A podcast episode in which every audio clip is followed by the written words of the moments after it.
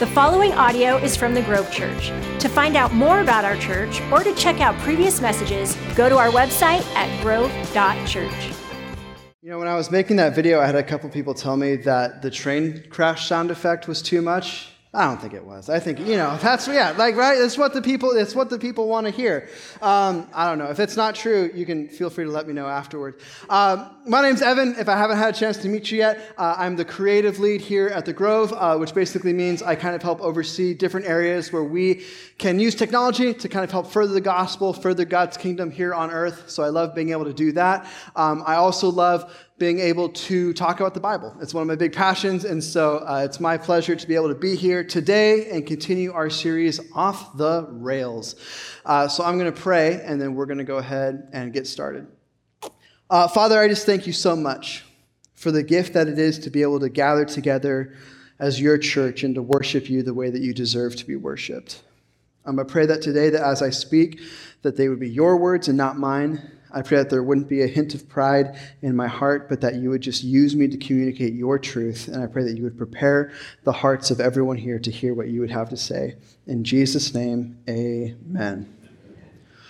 Okay, so I, I, love this series because we're kind of talking about we're talking about a part of Revelation that oftentimes we kind of skip. Um, you know, there's this beginning portion where we get letters to different churches, um, but a lot of times, like if I say the book of Revelation, the first thing you're thinking of is the apocalyptic stuff that comes after this, which admittedly is super cool and awesome, but uh, also really hard to interpret. And I think it's it's a good thing to be able to come to this first portion here and really hear what God would have us would say to us specifically because it's so applicable, right? Um, these are letters to different churches about what they're doing well and what they're not doing well. And so it's very easy for us today to be able to look at these and just say, okay, as a church, where do we match up? Where are we doing things well that these churches are doing well? Um, and where are we dropping the ball where these churches are dropping the ball? Uh, and, and so this week, our letter is to the church at Sardis, which, if you don't know where Sardis is, that's totally fine. If you're online, you can look at a map, which maps are always fun. But you here, I mean, I guess you could pull out your phones, but then I would think you're not listening, and then I would be, you know, I'd be crushed internally by that. Um, but it's in, located in modern day Turkey. It's about 60 miles off of the west coast, so it's not like a port city like a lot of the New Testament towns that we read about are. Um, and it has a history of being conquered a lot, which, in fairness, any city in that part of the world that's been around since ancient times has a history of being conquered a lot. That's just kind of the way, that's the way the world works. Um, but one of the things that I thought was interesting, and I couldn't figure out when I was doing my research if this is like a legend or if it actually happened, but either way, it would have been in the minds of the people of Sardis, is that apparently two of the times when Sardis fell, it was due to the negligence of a watchman. Um, whether that watchman was asleep on the job, whether the watchman had just completely left, um, the city was sacked twice because of it.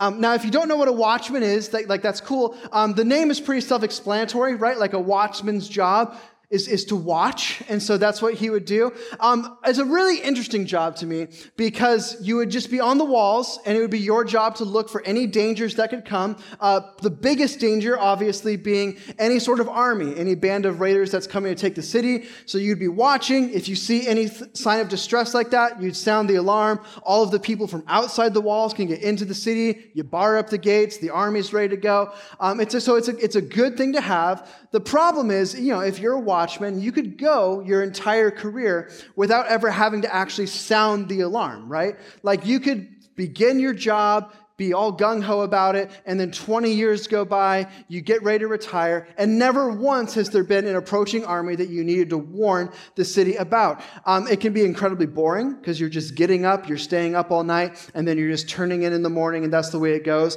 Uh, but the bummer with being a watchman is here's the thing it just takes one time right? Like it, it just takes one time to really mess up, and all of a sudden you wake up and you're captured. All your friends are captured. The city's on fire, and then you have to look at everyone and be like, "Guys, it's my bad." Um, you know, next time, I promise I'll be I'll be better. Shoot, ah. You know what are you going to do, right? Watching. It's just it's just a boring job. Um, you you have it, and it, you, you're supposed to stay vigilant it's boring, but again, it just takes the one time of falling short. And, and this is going to sound kind of silly, but it reminds me of my car.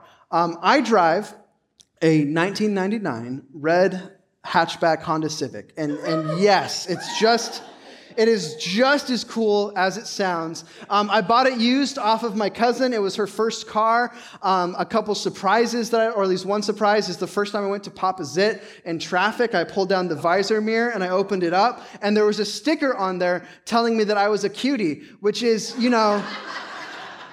It was the affirmation I needed in that moment to remind myself, hey, even through acne, you're beautiful. So my car my car t- tells me that. I kept the stickers on. I thought about taking them off, and I was like, nah, this is great. Um, and another one of the things, though, is when I, when I first bought my car, I had a couple of friends, uh, coincidentally both named Jacob, but they had older cars, older Hondas. And one of the things they told me was, hey, you know, these cars, they get stolen a lot. That's kind of the way it works. And so, you know, you're going to want to make sure that you take some steps to not get it stolen. One of my friends had even bought a club, which is like a, it's a metal contraption that goes on the steering wheel. It makes it really hard to steal, so it kind of deters people away from it. And, and for some reason, you know, it's like 30 bucks or whatever they cost. Um, but for some reason, in my hubris, I was like, ah, I'll get to it eventually. You know, it's a manual. No one drives those anymore. It's not going to get stolen. It's fine. Um, and some of you can see where the story is going. So I had the car for, I still have the car, but I had the car for eight years and there was no, you know, there was no incident. Like it was totally fine. Um, and then one day I woke up to go to work, went downstairs, went to the parking lot, and, and my car was gone. And I was like, shoot. And so I went to all of the other parking lots to see what was going to happen. the car wasn't there. I didn't park there by accident. Um, so I had to call the police. They came, filled out a report. Um, luckily, I, I, got my car back like a week to 10 days later um, with a new stereo system. So, with,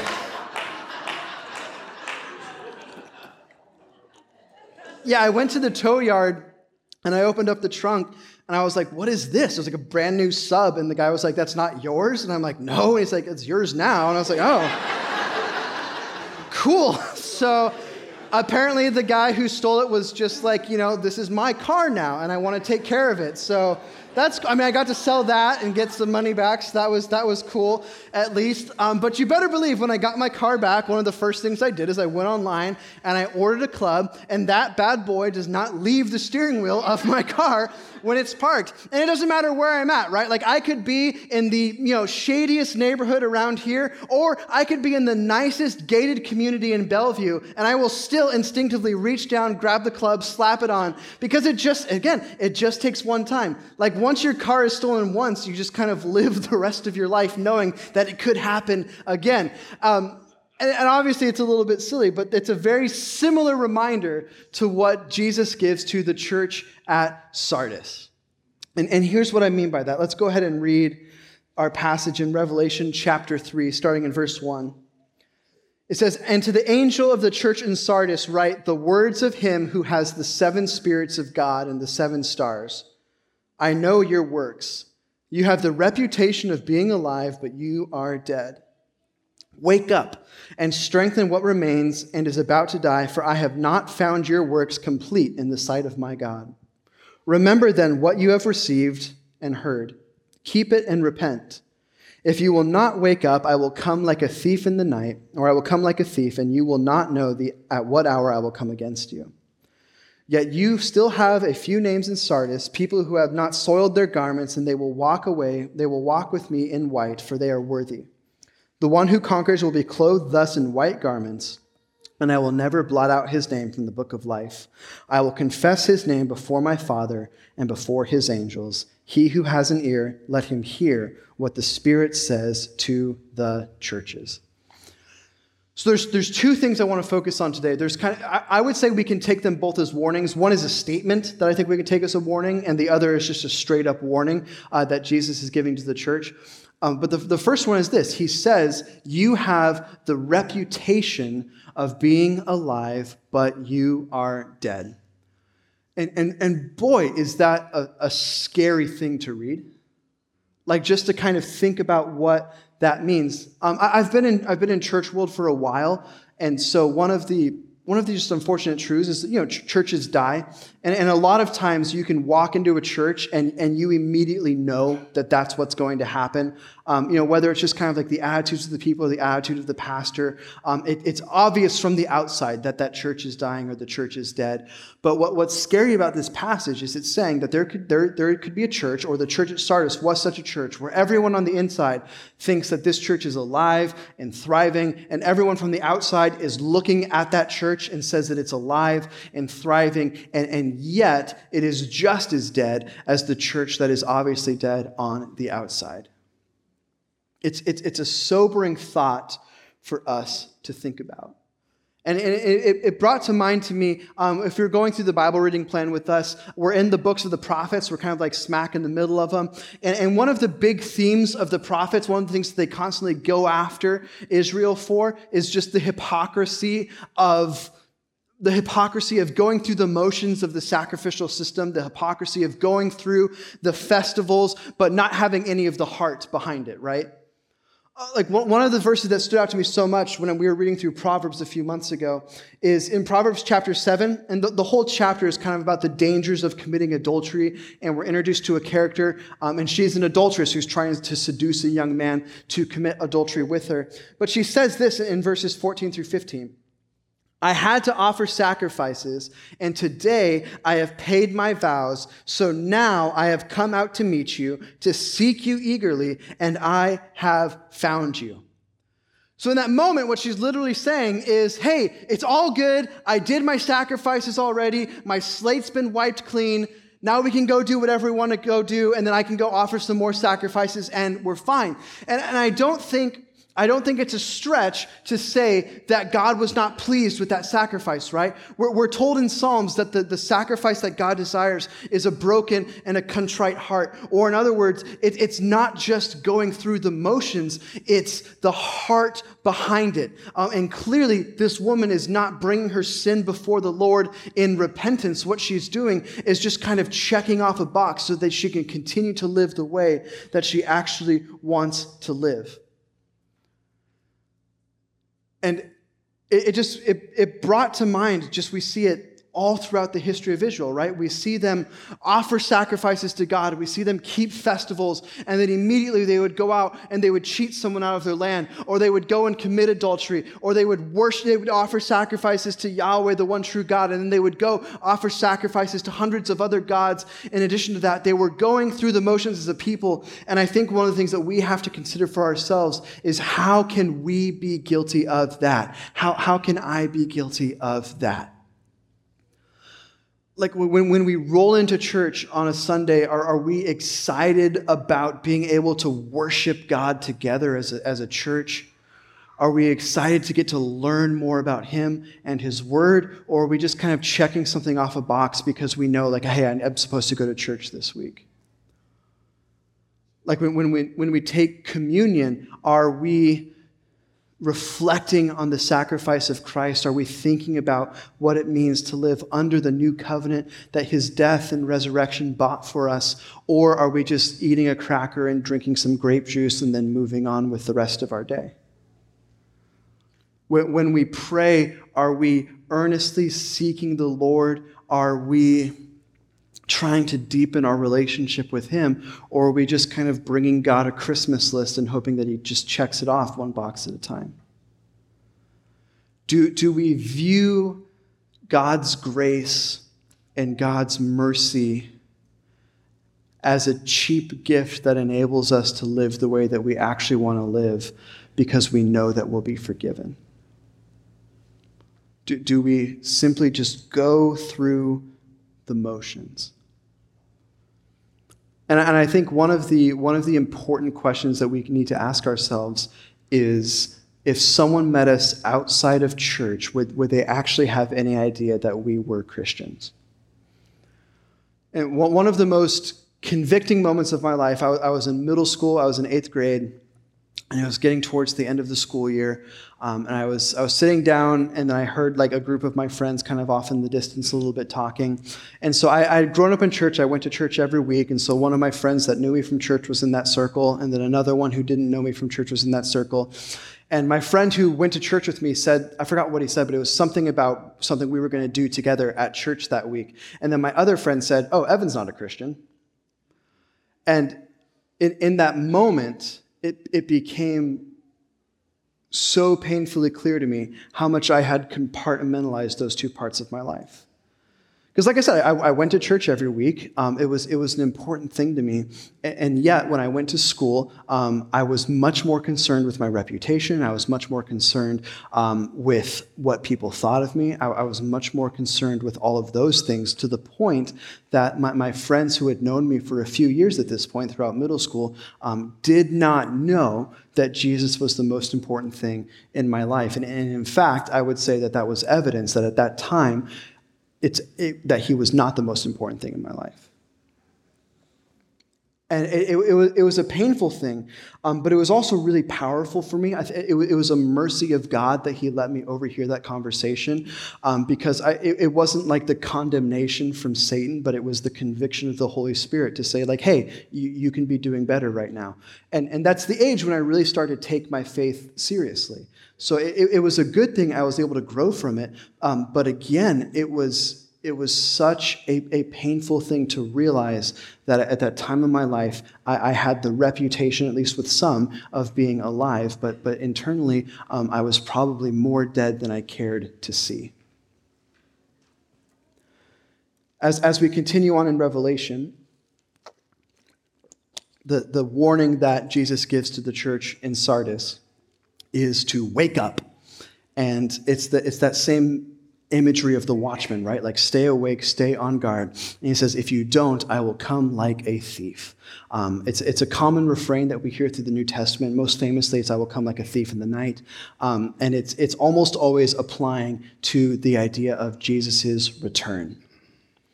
And, and I, I, want to camp out here for a moment because I think, as, as the church, um, not specifically the Grove Church, but as just the capital C modern Western church, um, I think we've kind of dropped the ball on living in light of the return of Christ. Um, I, I said it at the beginning, but the, the book of Revelation, it's, it's full of um, the middle section, which is intentionally hard to interpret. And I, I, kind of compare it to the messianic prophecies. And what I mean by that is there's prophecies in the Old Testament that are pointing to Jesus, they're pointing to the Messiah.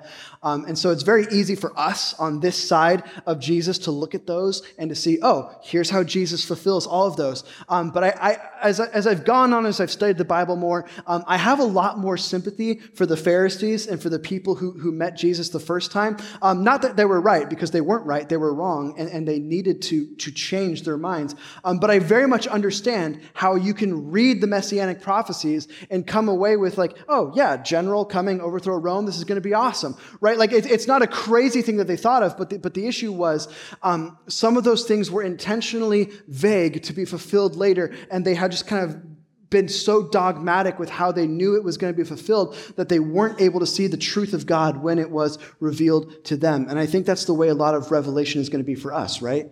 Like it's a lot of things that don't, that don't make sense, but it's going to be revealed to us in fullness on the other side of eternity. And, and I think one of the dangers of it is we, we can kind of just get caught up on, on, on those passages that we end up missing the forest for the trees like we, we kind of just talk about like okay well has this been fulfilled yet? Has this not been fulfilled? How is this going to be fulfilled? What on earth is this dragon about? Like all those different things. Um, but we miss the major thing that, that the book of revelation is building towards. And in fact we miss the major thing that, that all of scripture is building towards and, and it's the final return of christ. It's the, it's the end point of all history and when we read through the New Testament, like when you read in Acts and when you read through um, the, the other books that come after that, and those are all letters from the apostles to different churches. And, and, and most of them, or at least in a lot of them, it's reminding those churches hey, live in light of the fact that Jesus is coming back. Remember that Jesus is coming back. As Christians, it's a reminder that we, we don't just live for today, but we live with eternity in mind. It's a reminder that our salvation exists as it, it, it's in this interesting state of kind of already, but not yet. And what I mean by that is, is right now, as Christians, we, we already have the salvation of God assured. Um, we're already justified before the Lord. And what I mean by that is our, our sin has been wiped away. We can stand before the throne of God in confidence. Um, but, we do, but we do not yet have the fullness of relationship that will come on the other side of eternity, right? So there's some things about our salvation that we take hold of right now, but there's other things about our salvation that we have faith that God is going to give to us later. And that's what we're talking about when we're talking about the, the return of Christ, that moment that we're looking forward to. And, and I wanted to read in, in, Revelation chapter 21, which for my money is the most beautiful passage in all of Scripture, um, which I know is a really bold statement to make, um, but it, it paints a picture of what it is that we're looking forward to. In Revelation 21, starting in verse 1, it says, Then I saw a new heaven and a new earth. For the first heaven and the first earth had passed away, and the sea was no more. And I saw the holy city, New Jerusalem, coming down out of heaven from God, prepared as a bride adorned for her husband. And I heard a loud voice from the throne saying, Behold, the dwelling place of God is with man. He will dwell with them, and they will be his people, and God himself will be with them as their God. He will wipe away every tear from their eyes, and death shall be no more. Neither shall there be mourning, nor crying, nor pain anymore, for the former things have passed away. And I, I, honestly don't know if I could ever get tired of reading that passage. It's, it's such an incredible reminder, again, of what we look forward to. Um, it's, it's repeated a few times throughout the Bible, but just the promise of that we hope for, right? That we are God's people and He is our God.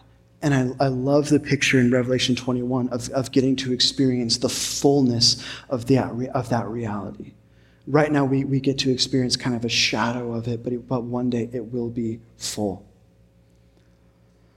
And, and it's a hopeful picture, but, but how often do we live like it could be right around the corner? See, see the warning that Jesus gives to the church in Sardis is, is to wake up. It's to remember that this could be at any time. And we don't, we don't know when, right? Like there's not a code that we can solve and kind of pinpoint, like this is exactly when Jesus is coming back. We're told that only the Father knows. We're told that it will be a surprise. It will be like a thief in the night. God could, Jesus could come back um, today. He could come back a year from now. He could come back a thousand years from now. He could come back right now. That would have been cool.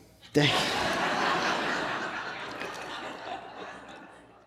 you gotta, you gotta shoot your shot sometimes, you know? You, you never, you never know. But, but, but in all seriousness, how, how often do we live like we could be ushered into eternity at any moment? And, and whether that's the return of Christ or, or, or honestly, um, by our own deaths. Like, like none of us are promised tomorrow. But, but how often do we actually live with the end in mind? I was having a conversation with someone, I was kind of talking about just one, one of the, the failings, I think, of modern worship music. And, and to be clear, I love modern worship music. I'm not like ragging on it. But I think one of the themes that is very underexplored is the idea of death and eternity. Um, and when you read old hymns, there's almost always a verse in there that's talking about that, right? Like in Amazing Grace, it's when we've been there 10,000 years, bright shining as the sun, will no less days to sing God's praise than when we first begun. Or in Jesus Paid It All, it's, and when before the throne I stand in him complete, Jesus died my soul to save, my lips shall still repeat. Like it was very much this idea of living with the end in mind. And I think part of it is because we live in a very blessed time. Um, and that's not to say there's not tragedy, there absolutely is. Um, but most of us can reasonably expect to see old age, which, which for the vast majority of human history was not a reasonable thing to think. And, and, and so I think it's, it's a struggle for us, especially when we're younger, to be thinking about the end the way that we should. Um, I, I, was recently confronted with the idea of, of, living with the end in mind. This is it's a totally different situation, but uh, my wife and I we just had our first uh, our first child. Uh, his name's Joel. He's awesome. So he noticed me from across the room the other day, so that was pretty cool. Um, good good job, bud. Uh, yeah, it was weird. We made eye contact, and I was like, he knows I'm here. Wow, like because before that wasn't the case. Um, but we, so we went and we met with a, a financial planner, Andy. He goes to church. He's awesome. Uh, and so he was kind of like walking us through some different things, like, hey, here's some smart things to make sure that you're getting set up. Uh, and then at one point he goes, hey, Evan, do you have life insurance? Um, and I said, oh no, I haven't gotten around to that yet. And he had a great poker face, but for like a split second, I saw in his eyes the disappointment that my dad would have when I told him I didn't do my homework right. It was just like, oh no. And so he kind of like, hey, and so he tells me, like, you, re- you really need to be thinking about this because if, if something happened, if you died, you want to make sure that your family is taken care of. And in that moment, I realized, like, I'm 30. I was kind of just living like, yeah, I'm gonna, I have like another 50, 60 years left. Like, I don't need to worry about this right now. Um, I wasn't living with the end in mind, and it, and it, would have meant if something happened, if God called me home uh, before I think He's going to, then all of a sudden my family would be in a really rough situation. So it, it was a good wake up call for me to make sure I'm living financially with the end in mind. Um, how, how much more important is it for us to make sure that we're living spiritually with the end in mind? And, and, it's a question of how, how would our lives change if we actually lived with the end in mind? Like, I, I think there's a lot of broken relationships. There's a lot of forgiveness that needs to be given out. And, and, we tell ourselves, you know, we'll get to it one day, right? Like, I, I just, I don't want to go, I just, I don't want to do that right now, but one day I'll, I'll get around to it. I, I would imagine if we lived like the end could actually be just around the corner, we would be much more quick to repair those relationships. I, I, think a lot of us kind of hold on to sin, right? And we keep telling ourselves, like, yeah, I'll deal with it down the road. Like, eventually I'll get this figured out, but it's, it's not a big deal right now. Um, but I think if we lived with the end in mind, we would be much more quick to bring those things before the Lord in repentance and to, and to ask the Holy Spirit to guide us on how to work through those. I, I think if I said, What has God put you on this earth to accomplish? I think some of us would have things that would immediately spring to mind. And they're things that again we just kind of keep putting off because we say, like, I've got I've got plenty of time, I'll get it figured out, I'll get it done. But, but I think if we lived with the end in mind, we would be much more likely to focus on storing up treasure in heaven than to focus up storing up treasure on earth. We, we would be much more likely to try and see what we can accomplish for the kingdom in, instead of just focusing on what we can accomplish for ourselves. A, a, few years ago, I went to men's conference, and there was a, a speaker. He was a former soccer player, former sounder. Um, his name was is, is Steve Zakuani, and it, this is like the main thing that stood out for me from that con- from that conference, even a few years later. And he was talking about a conversation that he was having that he had with his mentor, and his mentor told him that the, the goal of life is, is to die empty or, or, in other words, the, he used the analogy of like a mango tree. Um, the goal of life of the mango tree is to know I produced all of the mangoes I could possibly produce. I'm done now. Um, or in other words, the goal in our lives is to say I, I, I, gave it everything that I could give. I gave as much as I could. I, I strove to be the man or the woman that God called me to be. Um, I strove to accomplish the things that He would have me accomplish. I strove to become more and more like Christ every day. And, and, and now that I'm at the end, I'm ready. I'm, I'm, I'm empty. I've given it all. And I, think it's, it was just such a powerful picture for me of what that life could look like. Well, I, I get to do um, memorials or attend memorials. That's just kind of part of, of being at the church. And it's, a, it's an interesting paradox because they're all sad, but there's some where you just, you come away feeling more encouraged than when you left. And it's, it's always someone's older and you just get to marvel at the life that they led. You get to see um, when people share stories, the impact that they had on those around them as they share about their generosity, as they share about their faith, as they share about um, life changing moments that happened because of interactions. And many of them, when they're sharing, they'll say, You know, I never told this person this, but, but, but this happened. It, it's incredibly encouraging because it's, it's attending a memorial, it's attending a celebration of life for someone who, who accomplished that, right? For someone who was able to die empty. And so I, I would encourage us today as, as we wrap up, or as I wrap up, to remember that the two warnings that we see in this letter that the first one is for each of us to take stock of our lives and to say to, to ask the holy spirit where where do i have the reputation of being alive but am actually dead to, and to ask the Holy Spirit to continuously remind us to live with the end in mind. Let's pray. Father, once again, I just thank you for the incredible gift that it is to gather together and worship you. I pray that as we go home and as you reveal some of these things to us, that it wouldn't be the condemnation of Satan, but that it would be the helpful and healthy conviction of the Holy Spirit, showing us areas where you know that we can continue to improve, showing us areas where we can continue to go after you in relationship. I pray that your love would be obvious to us. I pray that you would give us the strength to do what you would have us do. And I pray that you would help us to not just look alive on the outside. I pray you would help us to be alive on the inside. And I pray that you would always help us to remember the end as we live. In Jesus' name, amen.